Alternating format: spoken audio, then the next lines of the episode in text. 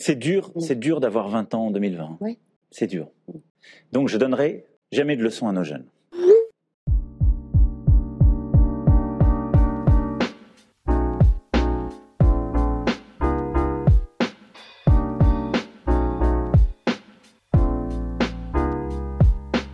Bienvenue à toutes et à tous dans Twenties, le podcast qui raconte la jeunesse au XXIe siècle par des jeunes qui sont nés au XXIe siècle. Aujourd'hui, nous allons aborder le thème de l'homosexualité, et oui, j'ai dit nous car je ne suis pas tout seul. Je suis accompagné de Esther, Martha, Victoire et Mathis, des amis que je connais depuis le lycée. Euh, donc déjà, salut, comment ça va?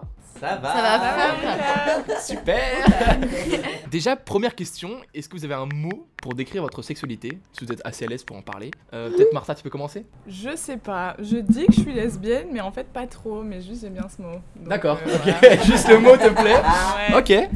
Du coup, euh, tu te considères, enfin, tu te considères, tu, tu décris ta, ta Euh. sexualité, tu dis, ah, tu mets le mot lesbienne dessus. Bah, même je si tu sais que pas. je suis plutôt queer, Mm. mais j'ai un drapeau lesbienne dans ma chambre. Donc. D'accord, ça fait de toi, d'accord. Voilà.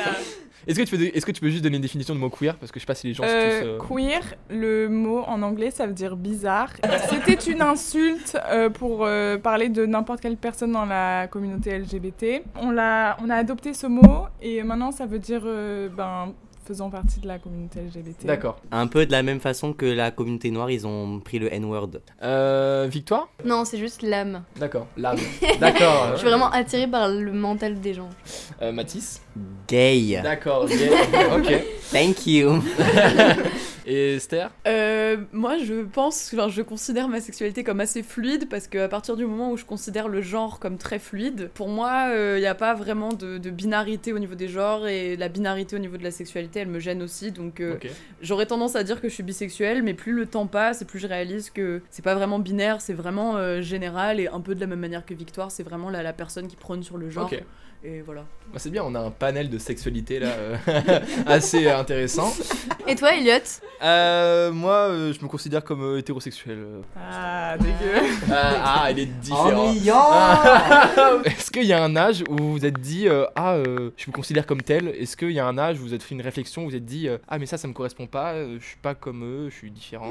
En fait, moi, quand j'étais petite, je pensais que tomber amoureux ou quoi, ça venait avec euh, la puberté. Du coup, j'ai jamais été amoureuse quand j'étais toute petite. Et après, je me suis rendu compte que c'était parce que j'étais lesbienne. Et que du coup, j'aimais pas les garçons euh, du tout. Et je me suis rendu compte de ça en seconde, je pense. Parce qu'avant, j'avais pas vraiment la place de me poser cette question parce que j'étais dans un collège euh, privé catholique. Mais euh, c'est venu assez tardivement. Moi, au début du collège, j'avais envie de me faire plein de copines. Ouais. Et j'attendais beaucoup d'elles en retour. et je savais pas pourquoi. Leur amour ne me suffisait pas, quoi. Et je sortais avec plein de garçons. Et je savais pas pourquoi. Mais je pense que c'était pour me persuader que j'étais pas attirée par les, par les Il filles. y a un âge où tu t'es dit. Et puis il y a une fois où ouais. j'avais vraiment envie de, de- d'aller plus loin, quoi. Ok. Voilà, mais c'est pas arrivé parce qu'elle est homophobe, du coup.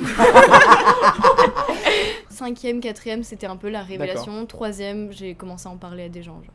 Ben moi, j'ai toujours été qu'avec des filles toute ma vie. Donc je pense que tout le monde m'a cramé avant que je me crame. Euh, quand j'avais 8 ans, j'étais au centre aéré. Et euh, les gens du centre aéré, ils ont commencé à, à me dire euh, Oh, le gay ou le machin, nan, nan, nan, sans que je sache ce que ça, veut, ce que ça voulait dire. Ouais. Sauf que je savais qu'ils le disaient méchamment parce que ça se voyait Ça se quoi. voyait, ouais. Euh, donc euh, j'en ai pleuré, mes parents on allait voir le, centre, le directeur du centre, etc. Bah ouais. et bien donc euh, j'avais pas de copains, c'était affreux. Euh, non, j'avais un pote et il m'aidait pas. Genre j'ai dit ouais, tout le monde qui me dit ça, il a dit mais en même temps, t'as What the fuck? Donc euh, et mais je me suis pas posé la question parce que euh, comment dire quand on en tout cas nous quand on a grandi, on avait on avait que des modèles hétérosexuels à la télé euh, partout dans les familles, ce qui fait que même pas je me suis posé la question en fait si si j'aimais les hommes ou pas parce qu'au début je savais pas ce que ça voulait dire. Après j'ai su du coup et je me suis pas demandé si c'était le cas ou pas, j'ai dit non parce que euh, pour moi ça existait pas. Et euh, après quand je suis entré au collège, j'ai pas eu d'événement où je me suis dit euh, putain je suis gay parce qu'en fait je pense que et j'ai encore des souvenirs de ça même depuis que je suis à l'école primaire, j'ai eu des pensées par rapport aux garçons différente qu'avec les filles. Genre, euh, les filles, j'étais en mode euh, Ah, j'ai une amoureuse pour faire comme les autres. Et les garçons, Ouais. c'était un truc auquel je pensais au fond de ma tête, mais que j'exprimais jamais parce que euh, je ne l'exprime pas. Euh, non, bah moi j'ai pas vraiment eu de moment de. J'ai pas eu de, de moment de choc ou de déclic parce que j'ai vraiment grandi dans un environnement où, voilà quoi, je savais que c'était possible. Je, enfin, genre, euh, j'ai toujours été exposée à ça parce que bah, j'ai une maman qui est très jeune et des parents qui sont très. euh, on dirait pas, mais vas-y, ils sont cool et tout. Et Ils sont du coup, hyper sympas. Enfin, Ouais, de l'extérieur en tout cas. ils sont très enfin voilà ils sont très très sympas par rapport à ça et, et du coup en fait euh, je me suis jamais euh, vraiment enfin de la même manière que Mathis comme on avait que des modèles hétéros forcément je me voyais dans ces modèles hétéros mais assez rapidement genre en mode en quatrième il y a une meuf qui m'a demandé de sortir avec elle et ça ne m'a pas choqué à un seul moment le fait que ce soit une fille genre pour moi c'était quelqu'un non euh, non. pour moi, c'était quelqu'un, à la même, euh, de la même manière qu'un garçon, c'était quelqu'un, tu vois. Et Ouais. après, du coup, forcément, les gens, ils ont commencé à me poser des questions. Parce qu'ils étaient là. Moi, je trouvais pas ça bizarre, mais les gens trouvaient ça surprenant. Et, euh, et après, euh, bah voilà, quoi, ça. Ça a continué comme ça, mais j'ai pas eu vraiment de, de déclic. C'est-à-dire que je j'ai jamais ressenti le besoin de me l'avouer à moi-même et Ouais. j'ai jamais ressenti le besoin de l'avouer à mes parents non Tu plus. t'es Tu pas vois. posé en réfléchissant, en réfléchissant sur toi-même en disant. Non, bien sûr que non. a pour pas moi, eu de- ça, ça a été en mode Ça s'est fait. euh, t'aimes les gens, quoi. ouais. Je sais pas si on a vraiment tout ça, la puberté, mais tu sais, quand, quand ton corps il commence à changer et tout, et quand tu commences à avoir tes premières Ouais. relations plus ou moins sérieuses, tu commences à te poser beaucoup de questions, euh, stupides ou pas stupides d'ailleurs, il n'y a pas de questions stupides même. Euh, mais tu sais, vers les 14-15 ans, quand tu commences à avoir tes premières amoureuses, tes premières copines, amoureux, amoureuses, tu vois, euh, tu commences à te dire est-ce que c'est la bonne personne? Est-ce que c'est même le bon sexe? Est-ce que c'est même le bon genre? Est-ce que c'est même la, la bonne. Voilà, il y a trop de questions dans la tête d'un coup. Et j'ai eu cette- j'ai eu ce questionnement, et puis je me suis dit non, non, les filles ça te plaît, les hommes ça, te, ça me plaît pas, limite. Tu vois, enfin. Mais euh, c'est un privilège hein, de pouvoir se poser cette question. ah ouais, Un privilège? Ah oui, c'est un privilège, je trouve, de pouvoir te demander est-ce que j'aime la bonne personne? Est-ce que j'aime le bon genre? Est-ce que je peux. Enfin, est-ce que je suis pas gay? Enfin, en mode, il y a plein de, de pays, d'endroits ou même de familles. Ah tu oui, vois, bien. Oui, en France. c'est en France, ouais, c'est impossible de te poser cette question. Jamais cette question va te traverser l'esprit. Genre, jamais tu, tu peux considérer que t'es gay parce que bah, t'as grandi dans un environnement homophobe, parce que c'est condamné par la loi, par tes parents, par ouais, ton c'est sûr qu'il y a éducation. des. euh, Donc moi je trouve que c'est c'est bien que les gens, les jeunes se posent cette question. C'est un truc qui n'arrivait pas du tout avant. Donc, euh, Oui, hein, j'ai grandi dans bien. une famille euh, très. mes parents très très accé- acceptants. non, très ouverts. euh, ils ont jamais euh, posé de problème par rapport à ça ou quoi. Donc euh, oui, j'ai eu ce déclic là en me disant est-ce que c'est la bonne personne? Je me suis dit non, non, non. euh, M'imaginer qu'un homme ça me dégoûte, tu vois. Enfin genre. euh, c'est, c'est Bah les- ouais, les- mais c'est légitime. Non mais tu vois, enfin bah genre, oui. euh, c'est En comme vrai, les gens. T'imagines baiser avec une t'imagines baiser Ça avec ne une me dégoûte pas, j'adore les femmes, je les trouve très belles, du coup ça me dégoûte pas. Genre très honnêtement. Oui, ça te dégoûte pas. Je mais, euh, pourrais- Je partager une intimité érotique avec une meuf. Ben pour moi ça serait un peu une blague. Ah voilà, mais je passerai un bon moment. Oui oui. Mais tu t'imagines pas Ah, avoir une relation, enfin un truc sérieux dans un lit avec une fille. Non, Après, pour rebondir sur ce qu'elle a dit Esther, euh, je suis d'accord. Euh, surtout quand on voit qu'en fait, la- l'âge des personnes euh, homosexuelles ou LGBT en général, il, re- il recule ou il avance du coup? Il recule. Il recule, il est, de il plus en plus, il, il est de plus en plus jeune, Ouais. quoi. Ok. Enfin, je veux dire, euh, moi je sais qu'il y a beaucoup de gens de la génération de ma mère et tout, qui sont entre guillemets devenus gays, Ouais, qui, euh, qui, très sont tard, rentrés, qui sont rentrés dans des relations homosexuelles ou autres à des âges très tardifs. Et, euh, et qui ont beaucoup, beaucoup de gens qui euh, des hommes qui étaient avec des femmes ou des femmes qui étaient avec des hommes genre dans la quarantaine et tout ils ont commencé à sortir avec des gens du même sexe enfin du même genre pardon et alors qu'aujourd'hui euh, enfin on a des gens euh, enfin genre je sais que ma soeur en tout cas je sais que ma soeur elle se reconnaît pas dans l'hétérosexualité en tout cas et je pense que c'est fou que des enfants à 11 ans 12 ans ils, ils aient Ouais. déjà euh, C'est génial. Après, t'as dit, déjà, t'as dit tu un vois. truc, t'as dit euh, des âges assez tardifs. Euh, Est-ce qu'il y a vraiment un âge pour euh, assumer une sexualité en particulier? Je- bah après en fait pas. c'est quand moi je On trouve en qu'on sait pas. En fait, le truc, c'est que je sais. Je pense qu'on peut pas dire, et même la personne à qui ça arrive, on peut pas dire ce qui se passe dans leur tête quand, Ouais. à la quarantaine, à la cinquantaine, d'un coup, ils se disent, bah, euh, maintenant, je sortir avec des hommes ou avec des femmes ou euh, Je non-binaires ou autre chose. n'ont pas eu la que- place de se poser la question avant. C'est ça, mais tu peux difficilement être épanoui, je pense, si tu te frustres et que tu te conformes à une case qui correspond pas à tes envies. Enfin, de toute façon, à partir du moment où tu bloques et tu frustres tes envies, tu peux pas être épanoui, tu peux pas Ouais, être entièrement heureux. Ouais. Donc, si toute ta vie, t'as attendu le moment pour assumer tes envies, bien sûr, c'est c'est pas trop tard, mais ça aurait pu être plus tôt, tu vois. Et le fait Ouais. que ce soit plus tôt, comme il dit Mathis, je pense que justement, ça, enfin, ça te met dans un meilleur euh, mood pour ta vie, tu vois. Ouais, Mais après, perso, Donc, euh, moi j'ai toujours pensé qu'on était tous bi à une certaine échelle. Et que c'était une nouvelle spectre de toute Mais façon. c'est- vous savez qu'il y a c'est un vrai truc, Oui, genre oui, il y a un sociologue qui a fait une. de- C'est en gros, c'est un, un rectangle coupé en 10 Oui, ouais. euh, colonnes verticales avec une diagonale qui coupe du, de l'angle en bas à gauche à Ouais. l'angle en haut à droite. Et en gros, ça découpe du coup en deux parties un Ouais. triangle en haut à gauche, un triangle en bas à droite. Et ça montre euh, un- une première barre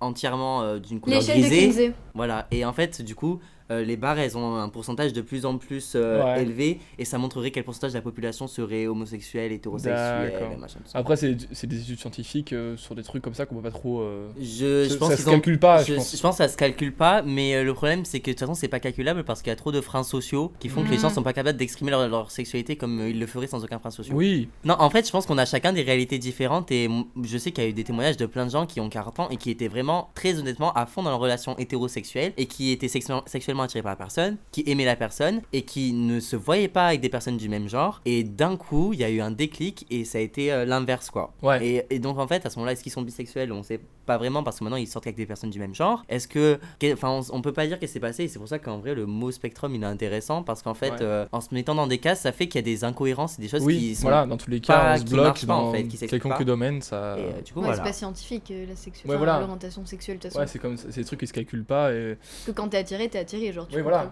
pas. Euh, on va rester un peu dans ce domaine-là de la, de la transition, de la jeunesse, etc. Euh, sur euh, comment vos parents. euh, comment, comment- je dis pas.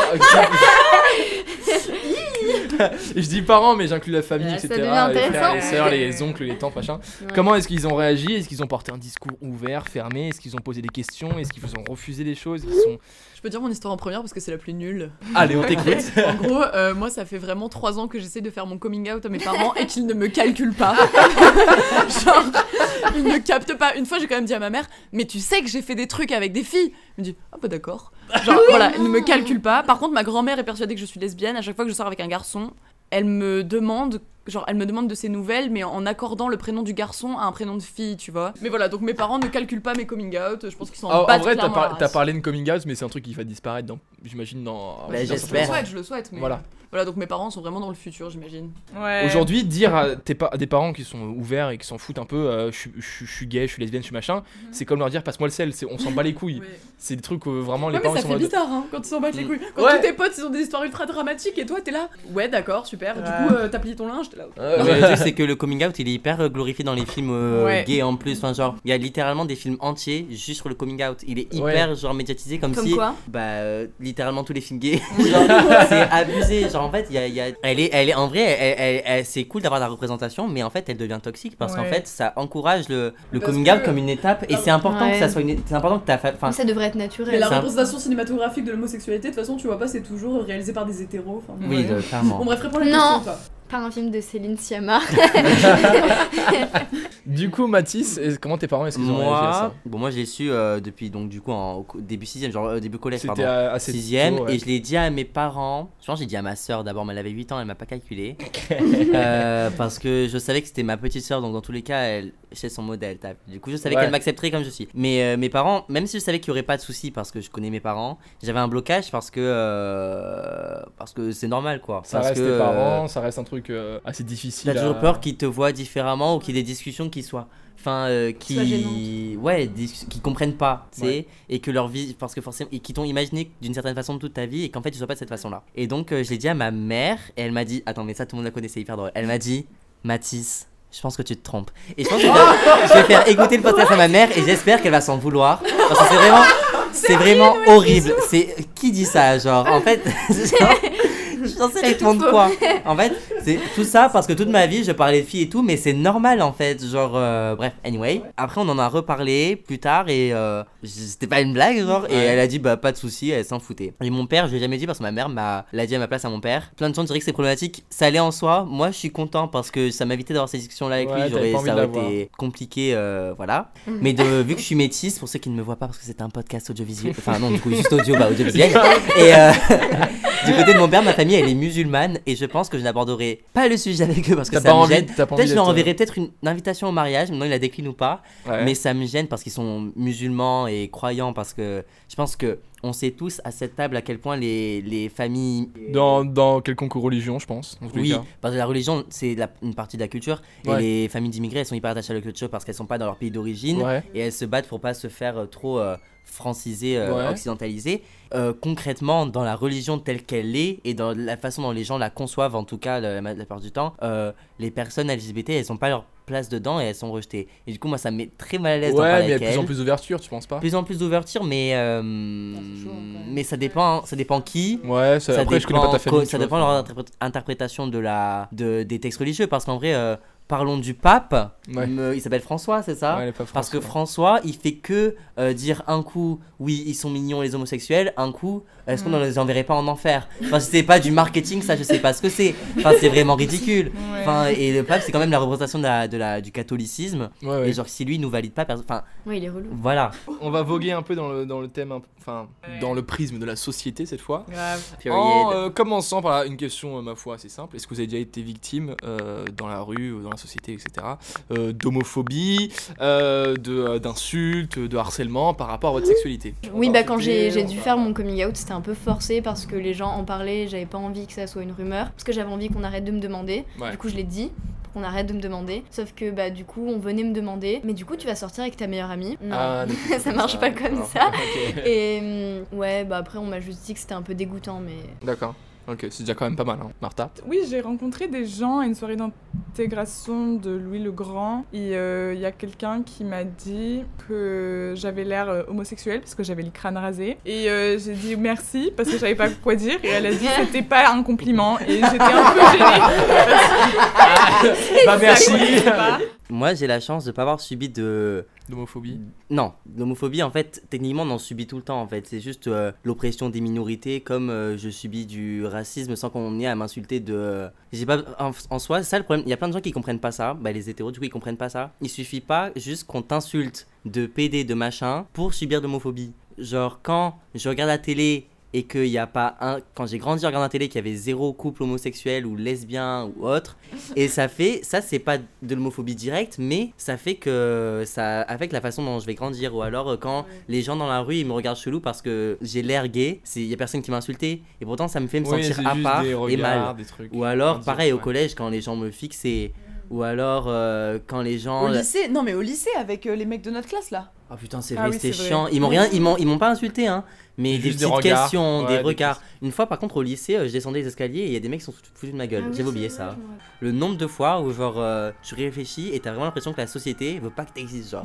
tu sais, t'as En pas fait, ta place. construit grave une voix Ouais. dans le fond de ta tête, genre, mais Ouais. est-ce que tu seras accepté avec ces personnes-là? Mais que ce soit Mm. en tant que personne gay ou même en, en tant que personne de couleur, ou les deux en même temps. C'est relou, genre. Des fois, t'as l'impression vraiment t'as pas ta place là. Genre, les gens, euh, Ah, tu vas partout, tu te reconnais nulle part, c'est insupportable. Esther? Non, moi pas réellement, à part le, le classique, euh, la classique réflexion, à chaque fois que j'étais euh, en bis-bis avec un mec sans forcément être en couple avec lui, j'avais le droit au fameux euh, Ah, mais du coup, euh, ça veut dire que tu peux me tromper avec deux fois plus de personnes? Et toi, t'es là, bah. Non, enfin en mode, je sais pas, c'est trop C'est bizarre. trop marqué, Mais à chaque fois, je me la prends, mais très sérieusement. À chaque fois. Oh Il y a Dieu. aucun mec qui ne m'a pas fait cette remarque-là, tu vois. Est-ce que vous pensez que ça disparaîtra un jour ou pas? Ça disparaîtra pas partout, hein.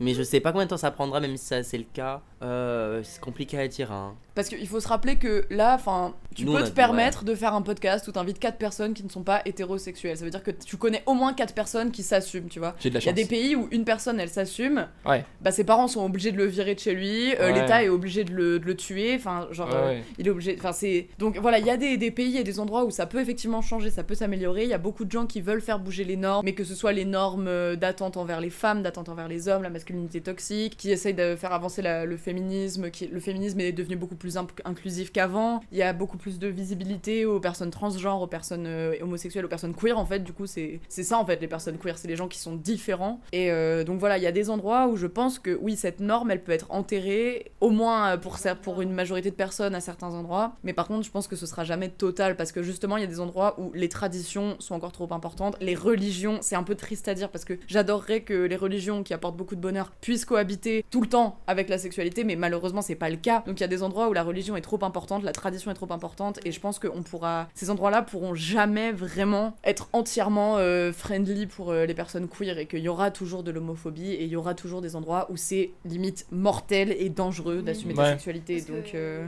Genre, on- mais, et, et un des arguments d'extrême droite à chaque fois, c'est le mariage pour tous. Il y en a qui aimeraient l'enlever. Enfin, genre, c'est pas. Et ils le gardent pas secret, hein. C'est quoi leurs arguments pour l'enlever? Parce que je comprends pas pourquoi ça Bah, les c'est pas naturel, il y a ça plein devrait de pas gens qui sont exister. là en mode c'est la première étape vers euh, accepter la pédophilie, la zoophilie. Ah, le la mec de, Ah, de la Sorbonne. d'accord. Ah ouais, des professeurs d'université, le professeur de la Sorbonne, et puis même j'ai entendu il y a pas longtemps aussi un prof de, une prof d'anglais, pareil, qui tenait les mêmes propos, et qu'en gros, commencer à accepter cette sexualité, c'était commencer à accepter et à normaliser les déviances sexuelles et les maladies Ah, euh, c'est considéré comme une mentales, déviance, et donc ils considèrent l'homosexualité au même stade que la pédophilie et, et tout ça. C'est affolant quand même. Donc c'est un argument qui revient souvent, et encore une fois, c'est malheureusement un argument qui est soutenu par la religion. Enfin, tu vois, c'est un oui. gros problème. Mais après, les gens, ils l'interprètent comme ils veulent. La religion, il y a plein de gens qui, sont, qui ont des croyances très fortes. Ouais. et qui sont totalement tolérants vis-à-vis de la sexualité. Mais il y a des gens qui sont totalement de l'autre côté du spectre de la religion, tu vois. Mais Ouais. bien Et le problème, c'est que. Mais l'extrême droite, il construit quand même beaucoup son électorat Ouais, là-dessus. Bah quoi. oui, et, Donc, euh, et, et on dit pas la religion c'est mal, mais le problème c'est que, enfin, il y a des gens qui voudraient qu'on soit mort quoi.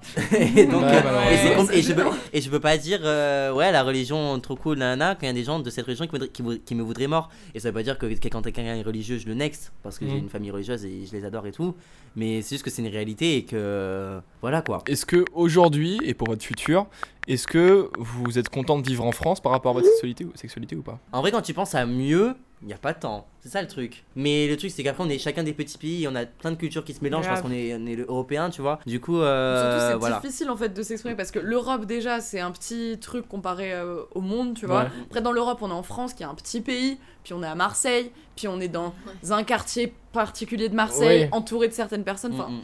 Donc, oui, forcément, nous, notre vision de, de la tolérance euh, de l'homosexualité en France, elle est un peu biaisée par le fait que bah, nous, on n'a jamais. euh, On est bien quoi. on est bien, quoi. Est-ce que vous avez, est-ce que vous avez un, euh, quelque chose à recommander par rapport à ce sujet, comme un livre euh, Ça, c'est écouter les gens Commencez qui par ouais, écouter les gens qui ont vécu. Pareil, les hommes, écoutez les femmes, les blancs, écoutez les noirs. Enfin, tu vois, écoutez les gens qui ont des choses à vous apprendre. Ouais. Soyez opportunistes des gens qui vivent les choses que vous ne vivez pas, tu vois. Et, et essayez pas de donner votre avis. Vous en avez peut-être un, mais le donnez pas tant que la personne en face de vous a pas fini de vous l'expliquer parce que c'est votre meilleure source d'information et d'éducation. Parce que malheureusement, les gens qui font partie de minorités, ils sont obligés de s'éduquer sur le sujet. Enfin, ils ont toujours l'impression qu'ils doivent se défendre en fait, tout Ouais. simplement. Donc il faut des armes pour se défendre. Donc écoutez vos potes déjà, c'est super, super important. Et un média? Par rapport à ça Pause, pause, P-O-S-E. ouais. E. Non, mais c'est une série hyper intéressante qui montre notamment la culture euh, euh, noire et trans et gay des années euh, 70-80 aux États-Unis. C'est vraiment hyper intéressant et ça nous montre Ouais. des choses qu'on voit pas du tout tous les jours et c'est de la représentation hyper positive. Ok. Et, Et pour euh, compléter cette série, regardez euh, Paris is Burning parce que Ah ça parle du même sujet et c'est très, il y a des témoignages très intéressants de la scène euh, queer, drag queen, etc. euh, de New York de ces années-là. Ok. Et moi, je recommande tous les films de Céline Sciamma, mais vraiment, genre pour Ok. tout. Elle a fait un film qui s'appelle Tomboy sur euh, l'identité sexuelle, donc euh, la transidentité aussi, entre autres. Euh, un film sur euh, euh, qui s'appelle La naissance des lilas, un peu coming of age. Je sais pas comment on dit. euh, Euh, c'est les histoires, quoi. les tran- Ouais, tranches voilà, de vie, tranches de vie. Quand t'es jeune, de tu grandis, etc. C'est hyper bien. Et le portrait de la jeune fille en feu, qui est un de ses Mm. plus récents avec Adèle Haenel et euh, Noémie Merlan, qui est vraiment incroyable. Ok. Est-ce que vous avez un autre mot à ajouter euh Free the nipple. Ok, sympa. bah écoutez, merci d'avoir écouté ce podcast. Merci à vous d'être intervenu et d'avoir euh, eu le courage de- Merci de, à parler toi, et Merci à toi. D'évoquer les sujets. Euh, N'hésitez pas à vous abonner euh, à la chaîne de podcast, laissez un commentaire sur iTunes avec 5 étoiles évidemment, comme sur Uber. Merci d'avoir écouté. On se donne rendez-vous au prochain épisode euh, qui sortira dans deux semaines après avoir écouté ce podcast. Tous les jeudis à 18h, toutes les deux semaines. À bientôt simplement. Bisous. Bisous. Bisous.